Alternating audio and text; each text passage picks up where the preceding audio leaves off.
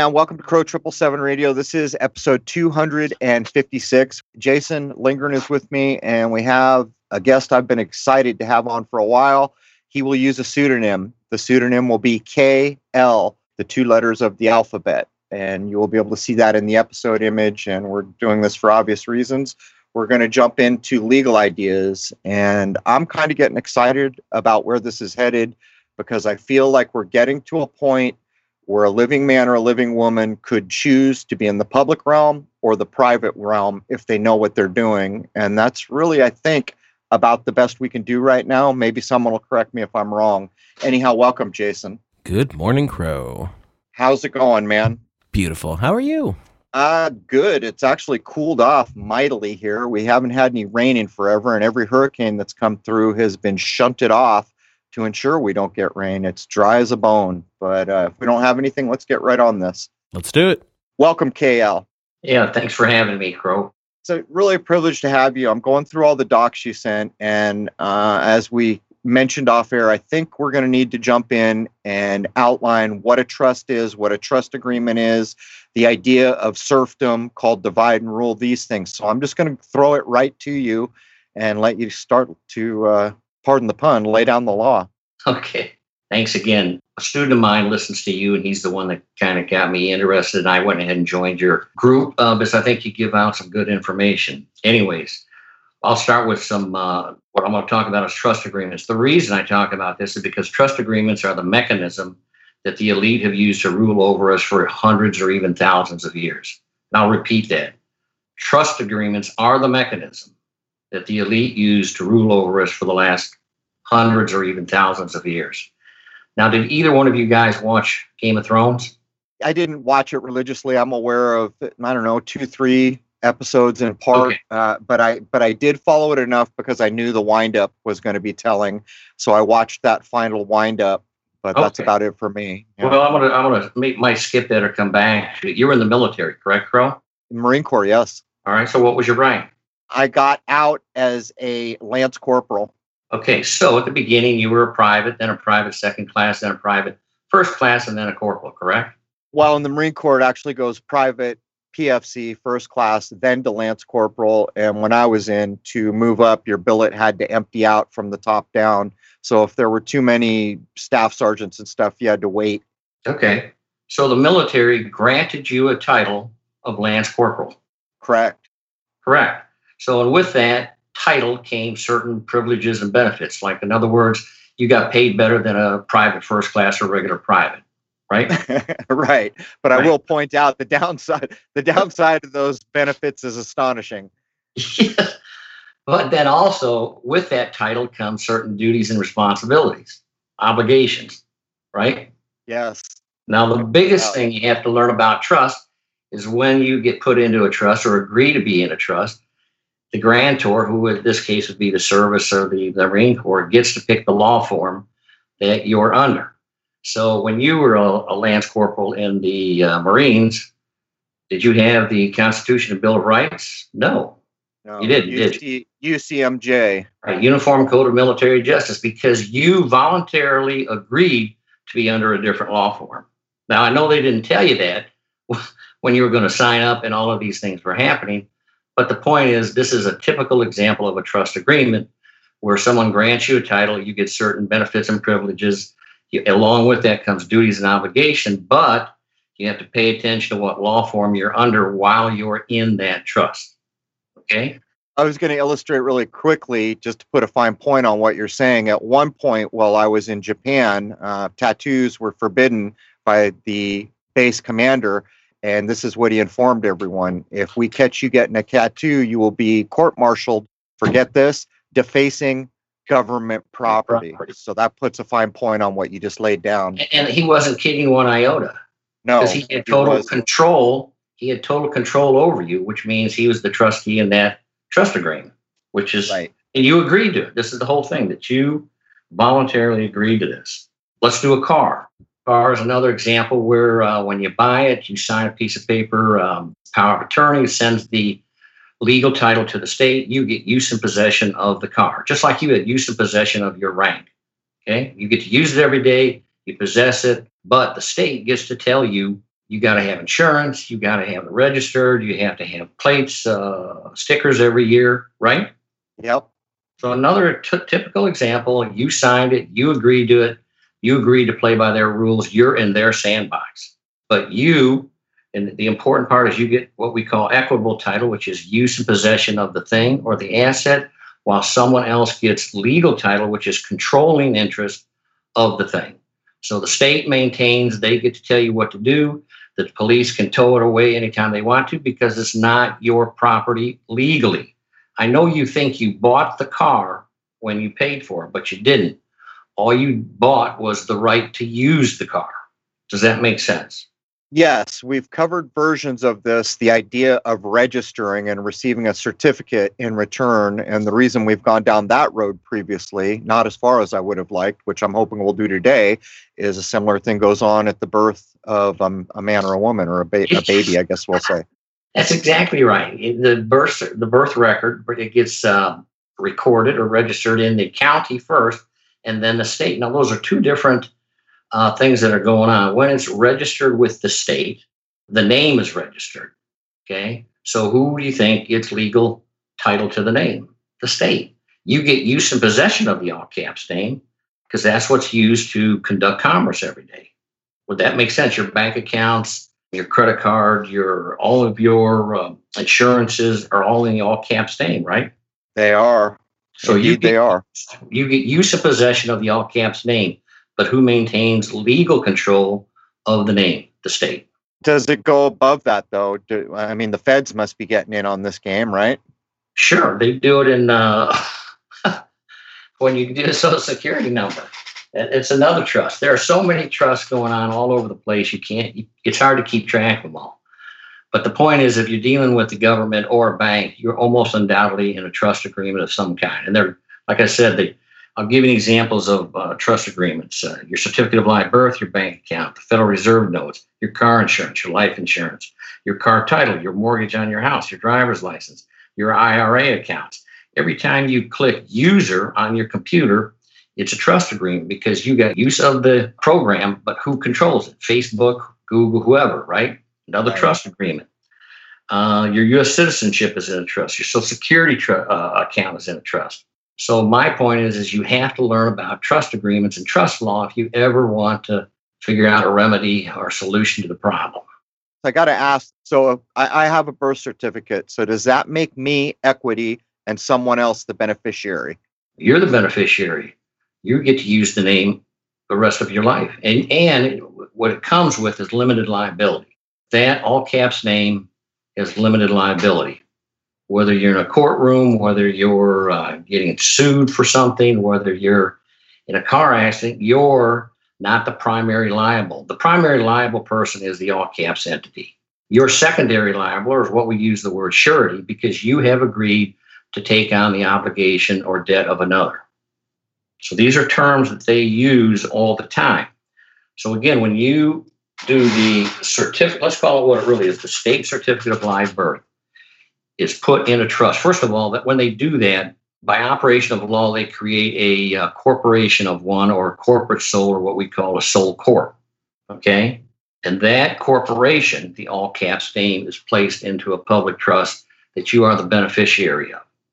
Okay. They maintain control like they do with everything on the uh, legal side, that they are able to control that anytime they want you're the beneficiaries because you get use of that all capital name in commerce. You cannot do commerce as a natural man because commerce is done with incorporated entities and you're a non incorporated entity as a natural man. So they create one for you. They're giving you a benefit so you can do all of these things. Um, they get your mom to sign the piece of paper when you're born, put you in the system to give you all of these benefits, but they control it on the same level. Agreed? Yes. Okay. All right. So I'm going to take you back in history just a little bit uh, to kind of go through what I normally go through with uh, some people. 1776, let's start with that. Declaration of Independence, we win the war, right? I sent you a copy of the Declaration of Independence, and on the last paragraph in the Declaration, It says, We, you know, they list their complaints. We therefore solemnly publish and declare this Declaration of Independence. So, what I want to emphasize is the Declaration is the document that gave everyone their freedom. It isn't the Constitution, it actually was the Declaration. So, let's move on. After the Revolutionary War, seven years later, 1783, Treaty of Peace comes along. I also sent you a copy of the Treaty of Peace because it has three parties to it. The party was England, Prince George, the Duke of Brunswick, and Luxembourg, when he was the representative for the Holy Roman Vatican Empire and the United States of America. And they, we sent three representatives: Ben Franklin, John Jay, and John Adams, who were all esquires. Now, at the Treaty of Peace, and again, I think I sent you a copy. That uh, on Article 4, it is agreed that the creditors on either side shall meet with no lawful impediment to the recovery of the full value in sterling money of all bona fide debts heretofore contracted. So at the end of the war, we basically owed France about six million. I think they call it livre. If you want to call it dollars, it really doesn't matter. But basically, we owed them money. And this Treaty of Peace agrees that we owe them that money. And under normal rule, international rules at that time, the debt would be due in seven years. So 1783 plus seven years, that means the debt is due in 1790. All right. And everyone knows this. So 1790s coming up in 1789, the six million original livre that we owed has increased to 18 million because we just kept borrowing more and more money from them. Does that sound familiar? Like what goes on today? Right. How everyone is is coerced into living today. Yes, yes, exactly. So again, we got one year out. We owe 18 million, or I should say, you know, the country owes 18 million livre. We don't have it. So what do we do? We form a constitution. The Continental Congress doesn't have the money, so they form a constitution under, under Black's law. Constitution is a security with sureties created by constitutors. Now, the constitutors in the original Constitution were the 13 original states. They're the ones that formed this agreement, but I'm going to call it a restructuring of the debt. And that's where I, the, the title of the episode of the collateralization of America comes from that really the Constitution, think of it as a restructuring of the debt. So an agreement has come between the 13 states. Uh, the Bank of England by now has bought the debt from France, so we really owe it to the, the Bank of England. Um, they convened the first Congress. You know, at that time, all citizens were, or all citizens, yeah, of their respective state were born in, were considered Article 4, Section 2 citizens. They shall be entitled to all privileges and immunities of the citizens of several states, including the Eighth Bill of Rights. So, back in 1789, all the citizens had the Bill of Rights to go with it. All right. So, here is the restructuring agreement. Bank says, I tell you what we're going to do. You give us legal title, all federal land and buildings. In other words, they're creating the trust again. They're, they want legal title to the federal land and buildings. We also want you to start a central bank and um, to do that, we will delay the debt or push it off 70 years because once you become a country, the, the debt rules in international law go to 70 years instead of like seven years for an individual or a company. So everyone agrees. They form this constitution, a restructuring of the debt. We say, okay, we'll, we'll, we'll pay it in 70 years. But in the meantime, we got to pay rent to the Bank of England, and they have uh, legal title, so we got to pay taxes uh, on the federal land and the federal buildings to the Bank of England. What a deal, right? So why didn't these former Brits tell these current Brits to sod off? we got sold out. That's the way I look at it. It's really yeah. about money, right? That's the yes. fulcrum. Yeah. we got we got to live. We got to do these. That, that so they're they're they're yes. you know painted themselves into a corner. Yes, under international law, liquidation. You know, they would have come in. Whoever borrowed the money would have been liquidated. So what I look at it is almost they socialized the debt onto everybody instead of just whoever they were, the rich people at the time that had borrowed the money or whoever did. I'm not sure, but they would have been able to come in under international law and liquidate and take some of our assets had we not either restructured it or paid the bill at that time. Well, what Jason points out is actual, you know, maybe a, a more realistic reason of having a war, though, right? Um, well, the, it, yeah, right. The place is ours. Things. Go f yourself. right. All the theaters of war were shown. Um, here's a reason they could have actually said, nah, uh, but it didn't go that way, did it? No, it didn't. Unfortunately, uh, money, just like now, is the main factor in governing everything back then. So, what does 1789 plus 70 years come to? 1859. Jason, anything happened really important around that time? In 1859? Well, around 1859, the Civil War. Oh, sure, of course. Oh, I'm sorry. I'm going to back up one thing, too. This is another important part. When they form the Constitution, a company is formed to handle the 19 enumerated powers that the government doesn't want to handle. So they hire a company. It's called a trust management organization, or I call it an HOA, a homeowners association. Do either one of you guys have a homeowners association? I do. Luckily okay. not. Well, with, then you know what it is, Jason. You you contract with them to do certain things, mow the grass, do this, the uh, either the cable or the garbage, right? Correct. That's all you do is you any power you give them is voluntarily and done under contract. That's how I want you to think of the federal government. They're an HOA or a homeowners association or a trust management organization. They were hired just to do the 19 enumerated powers that we told them to do. Now, of course, that isn't true today, but that's how it originally started. So I'll get into how they overtook everything. So we get up to 1759. Guess what? They don't have the money again. Or I should say, the HOA that's been borrowing the money doesn't have it. So now the debt is $90 million. Okay. So the original 13 states have to ask the other 30 states, they're now 33 union states, they have to ask them, they'll sign on to this new agreement to restructure the debt again. So what do you think the South said? Up yours. We're not going to pay your bills, is the attitude I think they had. Correct. We don't know. That's not ours. That's yours. That's exactly what happened. So Lincoln, in his wisdom, I should say lack thereof, declared war on not only the South, but also the North, because he wanted the Union so they could restructure the debt.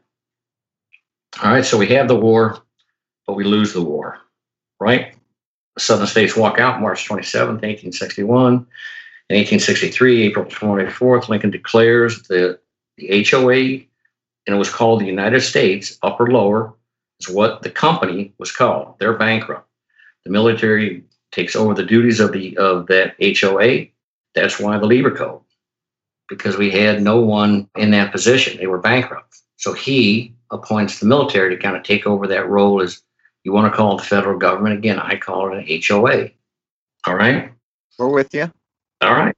So, did anything change after the Civil War, though? Because I've kind of been under the impression that the government and the country that used to be before is not the one that existed after.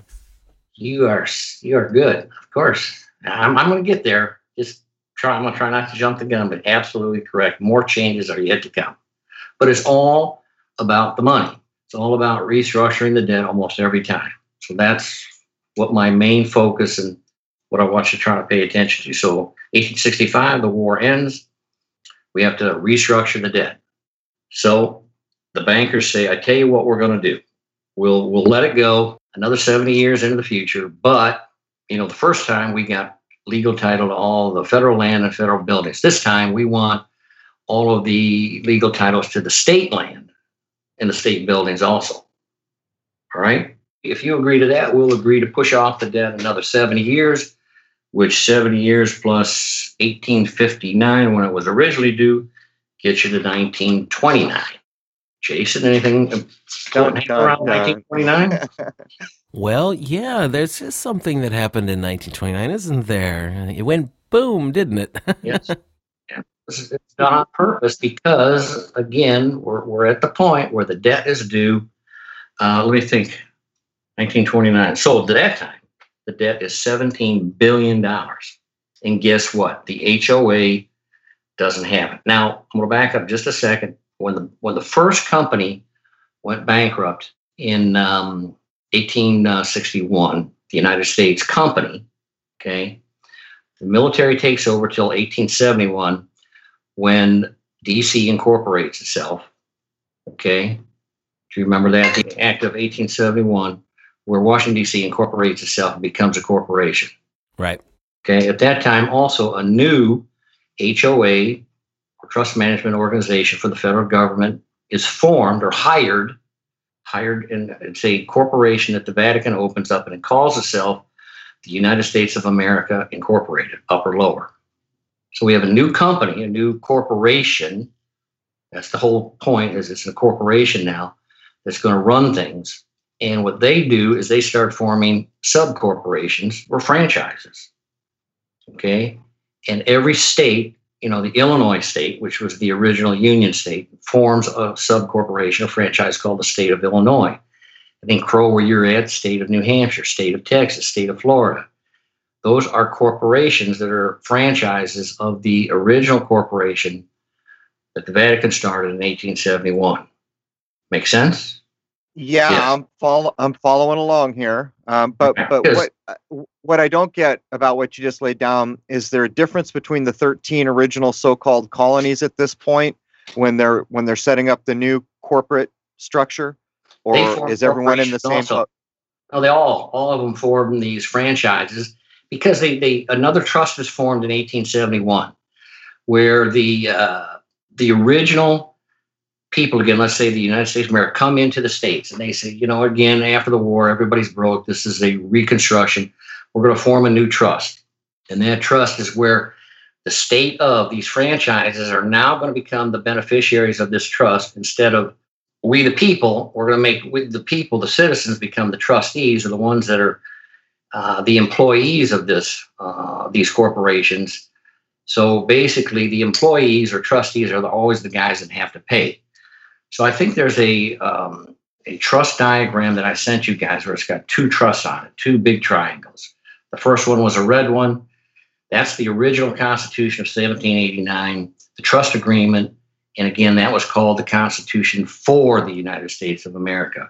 When they formed the second trust agreement, in 1871.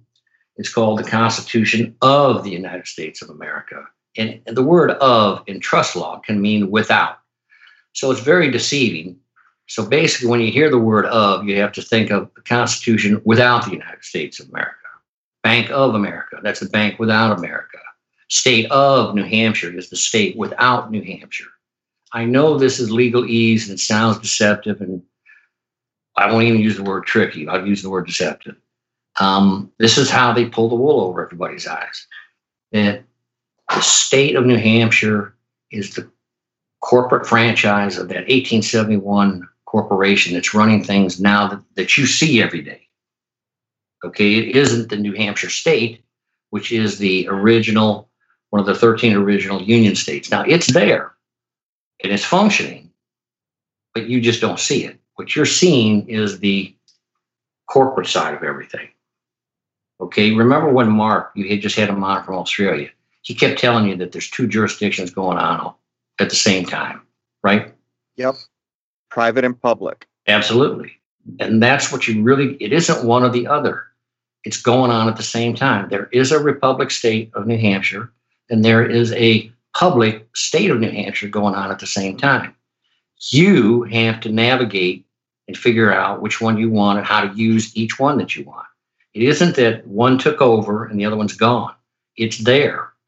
You just need to learn how to access it.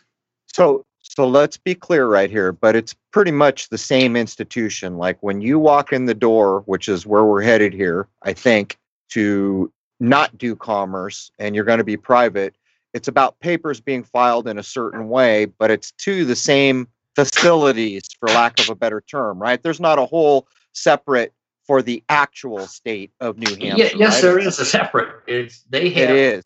Yes, they were. It is separate. Okay. I send stuff to the president. I send it to Your Excellency Donald J. Trump. I do not send it to the president of the United States. That's his public title. That's the title granted to him to run the public side of things. In his private side, he's called His Excellency. Okay. The post office is the private side of the postal service. The postal service is the public side. Now, you think those words are interchangeable. I'm telling you they're not. When I write to the head of the post office, uh, Megan, I think her name is Berryhill, I address it to her proper title because when she's addressed to her proper title, I expect her to do the private side of business. Okay. And these people are well aware is what Oh, you're yeah. pointing out. That when they see the, the appropriate words used, the appropriate title tendered, uh, they understand which jurisdiction they're or which Yes. Yeah. Which jurisdiction they're about to operate Yes. in. I believe the ones at the top easily know that there's more than one hat they're wearing. Okay. So they're allowed to do certain things on one side and certain things on the other side. Right now, have you ever done registered mail, Crow? Yes, actually. Guess what? That's private mail. Have you ever noticed that those numbers are in red? Actually, I haven't. I should pay better attention. Yes, red means private. So it's it's it's all over the, the envelope. They stamp it in red. If you do certified mail or regular mail, it's in black. That's the public side of the postal service. Hmm. So you could do private mail to private individuals using registered mail, or guess what? I can use FedEx because that's a private business. So how do you think I send stuff when I want it sent privately? I send it through registered mail or FedEx mail. I don't send it through regular mail. You see the difference? I do see the difference, and I'm also starting to put together other things I'm aware of, like a ledger where you're running in the black or you're running in the red. That must relate as well. Absolutely. Absolutely. Red in their system, they recognize as private. Blue or black is public. And if you notice any stuff I send you, it's always color coded. I did notice that. Yes, there's a reason. Because usually when I'm talking about private things, even on writing, I put it in red, I put private things in blue, just so there's no mistake of which entity or which thing I'm talking about. Makes it very clear, very easy to understand. Okay, we're with you. All right. I'm going to back up a little bit again. 1867, Congress creates five military districts in 10 southern states. These commanders appoint judges. They have military tribunals to deal with the quote rebels. This created a new law form called presidential admiralty. These courts displayed stars and stripes with heavy gold fringe. Does that sound like the flag we got today? It is the where I live. It is the flag that is flying at the town, and every time I go in there, I ask anyone why is that flag flying, and they say because the fringe is pretty, and I just kind of roll my eyes and go, okay, then. It's telling you that you're under Executive 2, Article 2, Executive Power, Commander in Chief, Military. That's what it's telling you.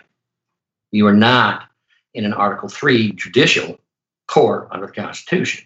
You're under an Article 2 Emergency War Powers, Commander in Chief, Military Venue. Is the gold fringed flag the only one you will ever see in a courtroom? For now, yes. If that changes, if we go back to Republic, that'll change.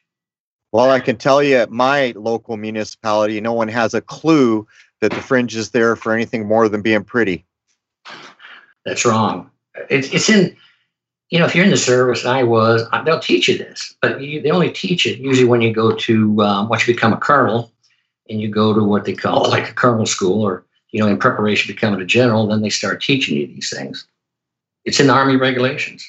Hmm. What it means, it means you're under, I'll go on, but it's under, it basically think of it as you're under military rule, martial You- law, military rule, military law. You can use the term you want, but I call it Article 2 Emergency War Powers. Okay, so what? I'm sorry. What's the date again? 18 something. We see these 1867. 1867. We see the Lincoln gold Fringe. Okay. 1868. You know, that's when the 14th Amendment comes along, right? Read the 14th Amendment if I send it to you. I'm trying to find mine. All right, here it is. It's uh, it's called the 13th scan, by the way. 14th Amendment, Section 1. This part is highlighted. All persons born or naturalized in the United States and subject to the jurisdiction thereof are citizens of the United States. Then this is highlighted in blue and of the United States wherein they reside. No more highlighting. No state shall make or enforce any law which shall abridge the privileges or immunities of citizens of the United States. Okay, Section 1. And if you really read that carefully, they're talking about two different citizenships one, citizen of the United States, and one of the state wherein they reside. Do you see that? Yeah, I actually do now that I'm looking at it. Yep. Yes. So there's two different jurisdictions, two different citizenships, right? this goes to the matrix. This goes to again reinforcing there are two things going on here at the same time. All right. Yeah. All right. So 70 years, let's, let's skip ahead. 70 years plus 1859 gets us to 1929. Lo and behold, stock market crashes. The debt at that time was $17 billion. The HOA, United States of America Inc., is bankrupt again, can't pay. So I believe they used derivatives that time to bring the market down. And then because of the derivatives and everyone figured that out, they were ruled illegal. But in 1999, Gingrich, Clinton, and Greenspan bring back the derivatives. Geez, I wonder why they brought them back. Just a hint. um, so the bankers come along and say, you know what? You know, you're broke. I tell you what, we're going to do. We're going to restructure the debt again. But in the first restructure, 1789, they get legal control of the land, the federal land and buildings. In 1859, the restructure, they get uh, legal control of the state building, state land, or what's left to collateralize. Because this is all this is. You understand, it's just collateralizing the debt. I, am starting to follow your thread because I'm starting to feel like I'm coming after the buildings and the land. Just like the banks do now. You know, we need money up front. We're not going to give you 100% of the loan. We, we need title to the car. We got you got to give us collateral. It, it's the same system. They're doing the same thing. So, what do they do at this time? Well, they decide we're going to collateralize the people. Well, you can't collateralize the people, the natural people, flesh and blood man, because that's slavery. That would be illegal and they would all be hung. So they come up with this system of certificates of live birth, creating the sole corporation, all, all capital letter entity. Okay. Because you can, according, you can tax a corporation because that's a corporate soul, corporation of one you're allowed to tax. You're not allowed to tax under the Constitution the natural people, right? There was a case in 1895 called the Pollock case, where it was laid down at that time. They tried to um, tax the people, and they said, no, you can't, but you can tax corporations. So by doing the birth certificate by the state creating a sole corporation, now that is allowed to be taxed because it's a federal privilege. Would you agree to that concept? I, I would, but uh, and I don't want to sidetrack you, but it's all done by sleight of hand. There is no meeting of the minds. There is no awareness of what's being done, which is always my beef. But I don't want to pull you off track. So no, no, no. I'm I'm so happy. I've been waiting for you to say that. I just knew you would because you're exactly right. And here's the reason why you're right. Yes, it's fraud on its face. So right. guess what? There is no statute of limitations on fraud. Because it was fraudulent, because it was done wrong, guess what? You get to get out of it. You can go back and undo it. Does that make sense? Yes, and this has there always been this has always been one of my primary arguments because there is I mean if you want to use the word contract there isn't one. If you want to use the word agreement, trust agreement, where the hell's the agreement? There is no agreement. So yes. I, I know that much to know that. Yes, and almost always you're the only one signing the agreement. Like on the user agreement, you just check. They never sign. On almost everything you do with them, you you put your signature on a mortgage. You never see the bank put their signature, do you? No. That's a lateral contract of adhesion. You can get out of it. That that's what I'm trying to tell you is the reason it works and what I do works is because legally you can undo it. Well, think think about all the way up into this digital nonsense that we're all moving into. Oh, click here if you agree. That's not a signature. And by the way, you can't prove who's po- holding the mouse, even if it was a signature, which it's not. So this, I'm glad we're getting into. The, here's the house of cards, ladies and gentlemen. It's Here is the house of cards. Yes, it's all magic. It's made to, that you think. It's under presumption and assumption. It's all right, not Kate. really legal, and it sure isn't lawful. I was going to say, KL, bring your wind. Let's blow on the house of cards. well, that's in, in hour two as I get to the remedies in the next there, hour. There you go. Um, all right. So let's get it back to 1929 and I'll start pulling in some other people. You've had Curtis Kallenbach on. He tells you about the afterbirth. The afterbirth is, would, would you say that was alive at the time of birth, right? Yes, it was all, it, it was whole. The, the, the being was whole at that point but it is presumed that it's going to die because you know it, it, doesn't have lungs and a heart and that kind of stuff, right? Right. All right. I, so, I, I, got the same beef. I won't bring it up, but I got the same beef. But go ahead. Yeah, I got the the United States District of Columbia 1871 thing and the Code of the District of Columbia in my hand, and I'm going to go to definitions 7-201. Number nine, live birth means the complete expulsion or extraction from its mother of a product of human conception, i.e., pulsation of the umbilical cord, movement of voluntary muscles, whether or not the umbilical cord has been cut or the placenta is attached. Number 10, person means individual, a trust, an estate, a partnership, or a corporation. Those are all artificial entities. So they're legally, is the way they do it is they take the afterbirth and they give it a name, your all caps name. And that is now the, the estate that they refer to, or what is legally termed the decedent legal estate. Yeah, again, built on fraud, just to make the point, yes, but please. Absolutely. Please. And right. that's they're charging when you go into court. And we're going to get into court in the second hour. But that's how they do it. That's the way they do it. And again, I just think it's good to understand how it was done to you. The how and the why are important to understand the remedy or the solution. That's just the way I think, anyways. So let's go to 1933. We're going to move up the time frame. March 4th, FDR takes office. Now, every president was signed into office on March 4th. Why are we doing January 20th now? Well, that's because a new form of government came into place, and that's why the uh, inauguration was changed.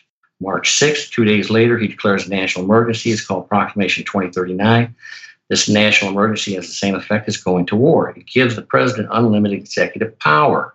This was a coup d'etat a new military Article 2 under emergency war powers form of government ousts or sets aside the de jure 1789 government. It takes over, basically. The new codified states, remember when I talked about the state of New Hampshire, become de facto military occupied territories now under the control of the commander in chief. So he has total control over state of New Hampshire, state of Illinois, basically almost everything. He seizes all publicly registered property. And the key is registered property. And at that time, again, all the farms, the land had been registered, the cars were registered, uh, the people were registered, right? So now he has control over all assets that are registered property in the states. All right. This this is 1933, and who's the commander in chief at this point? FDR. Okay. Okay. And again, we get back to the gold fringe flag. It proves he he's it's under military uh, war powers uh, emergency at this time. That's why the courts are have got the uh, eagle with the gold fringe on it. So March 9th, three days later, Proclamation 2040, the Emergency Bank and Relief Act amends the Trading with the 1917 Trading with the Enemy Act.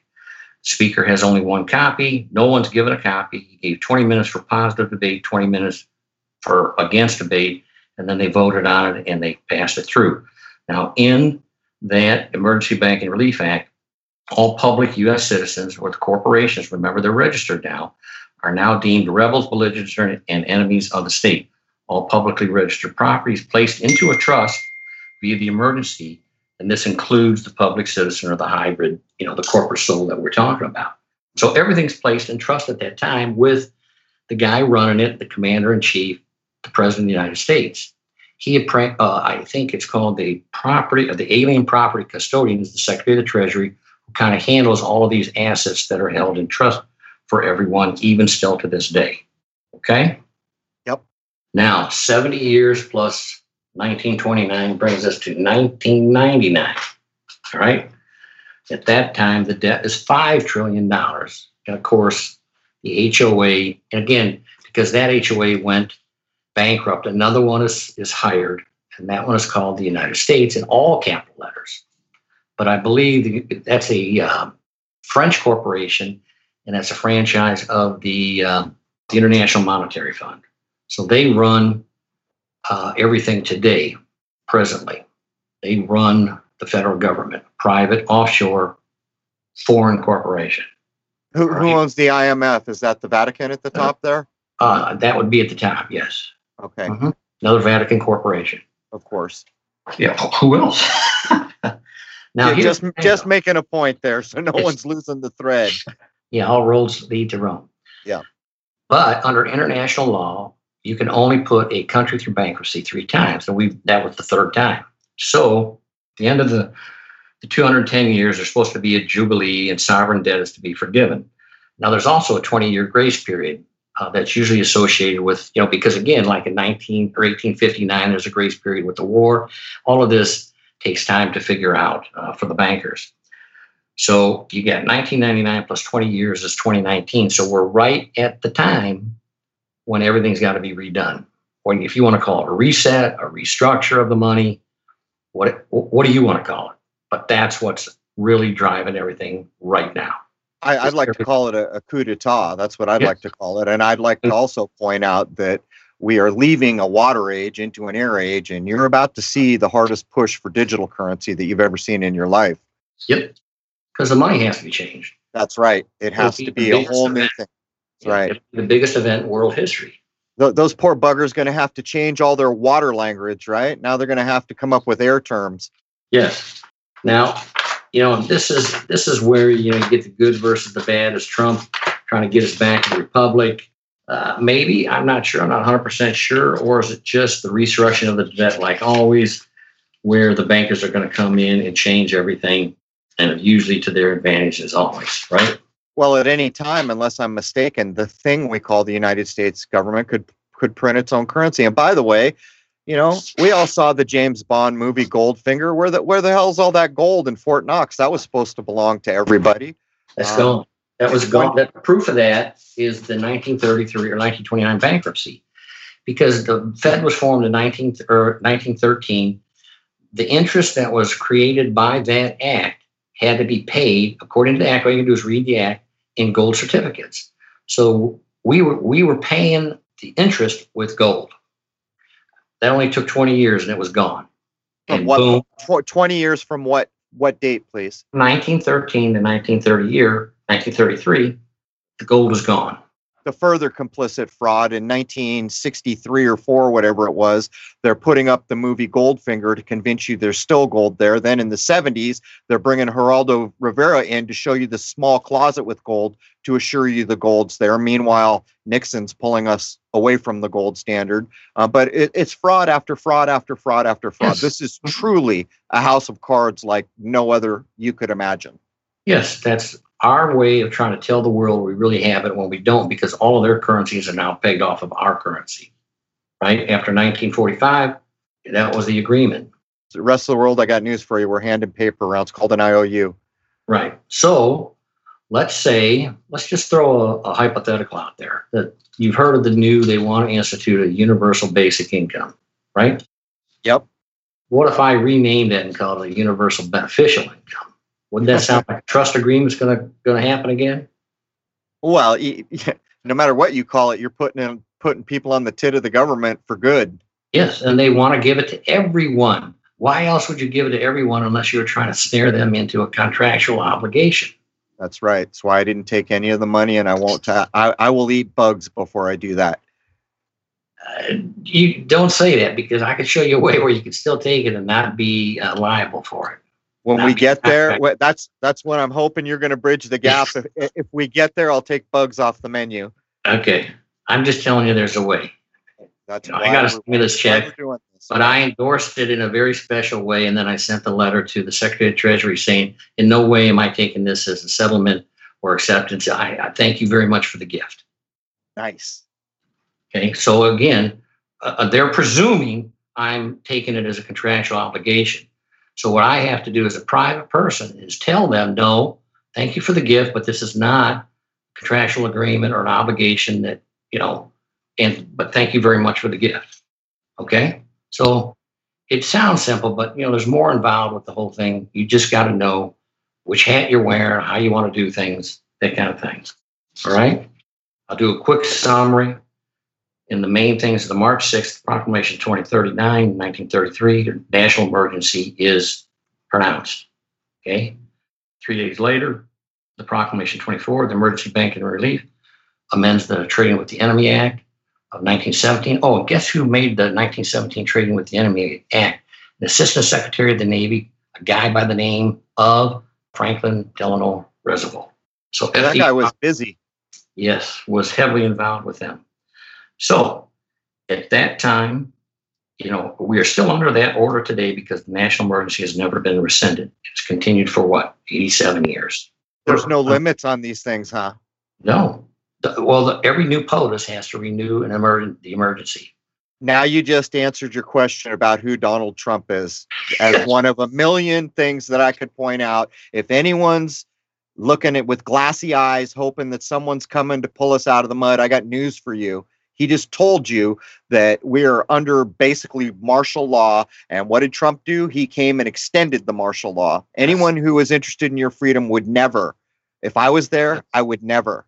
Just Guess point who it has out. power to rescind Proclamation 2040? There's only one person that has the power to rescind it President of the United States. That sets aside we don't vote for them. But go ahead, please. Yes. So, military government uh, is that which is established by a commander over occupied enemy territory. The people are generally left generally left unmolested in ordinary domestic and business relations, kind of like what's happening now. Under the Constitution, Article 1, Section 8, the law of necessity, one of the absolute international rights of a state of self preservation. One of these powers is to institute military government. Under the Constitution, Admiralty Maritime is a civil jurisdiction and can be regulated under a military venue.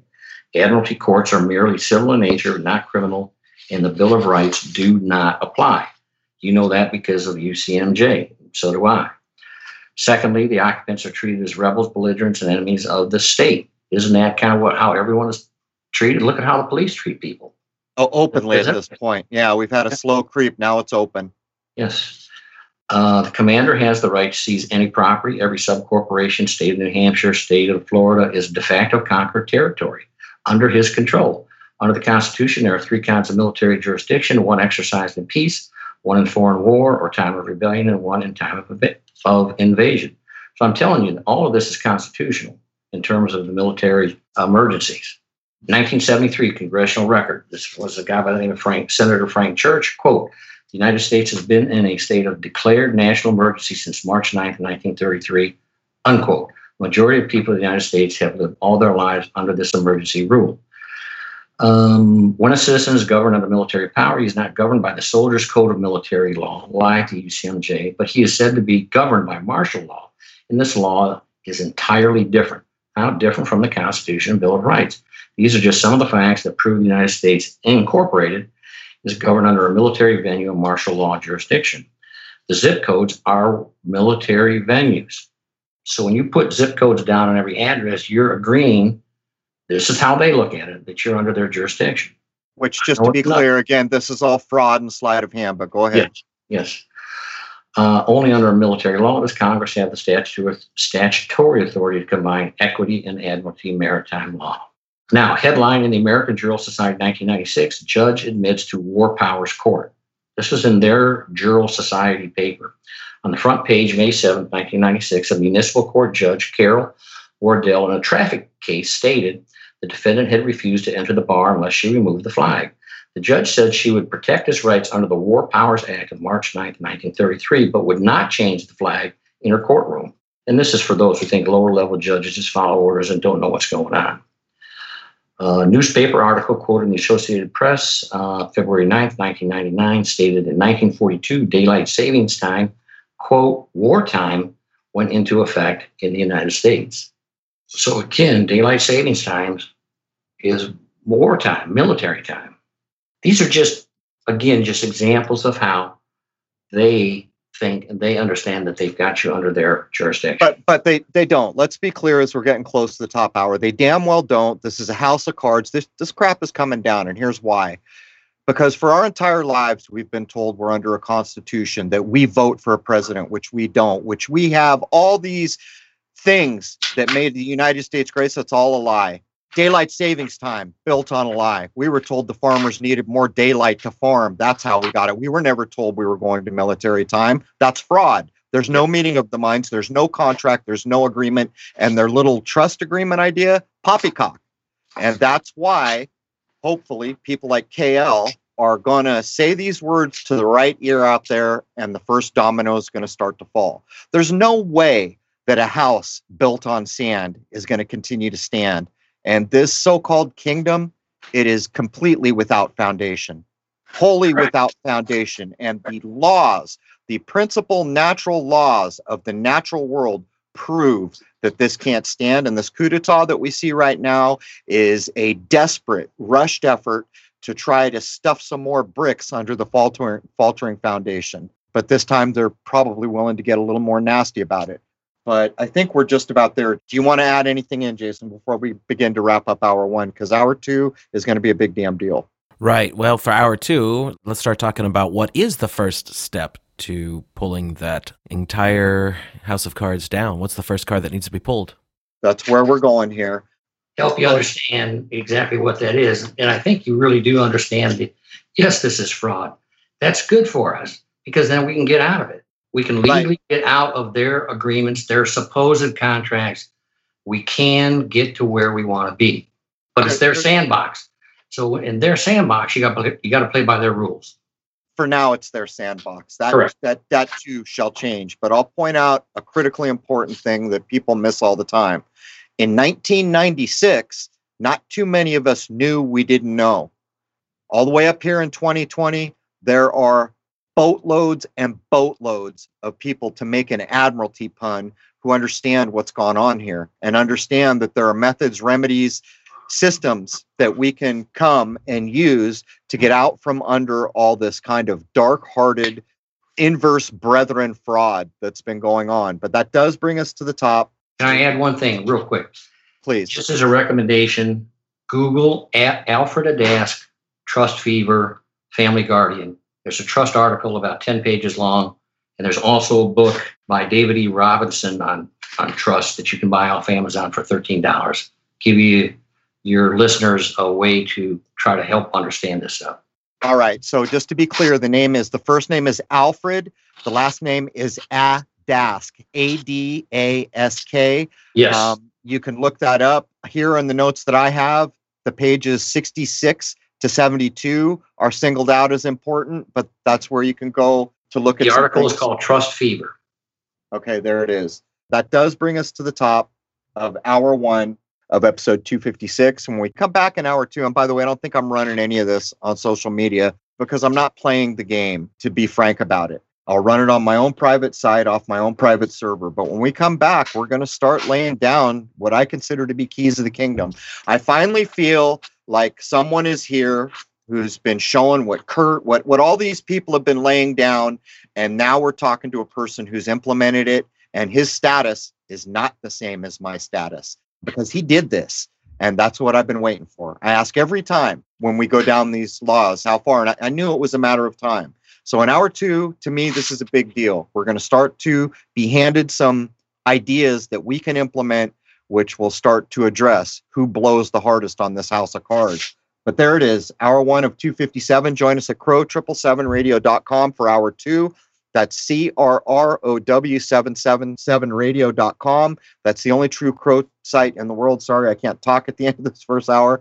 And any membership level will get you access to the first hour. It's about a price of a cup of coffee. And by the way, we're pulling eight shows a month now, which is double what most people are doing there it is, man. Join us at crow777radio.com for hour two of episode 256, given the keys on how you can deal with trust agreements, which you are in right now. There it is. Cheers.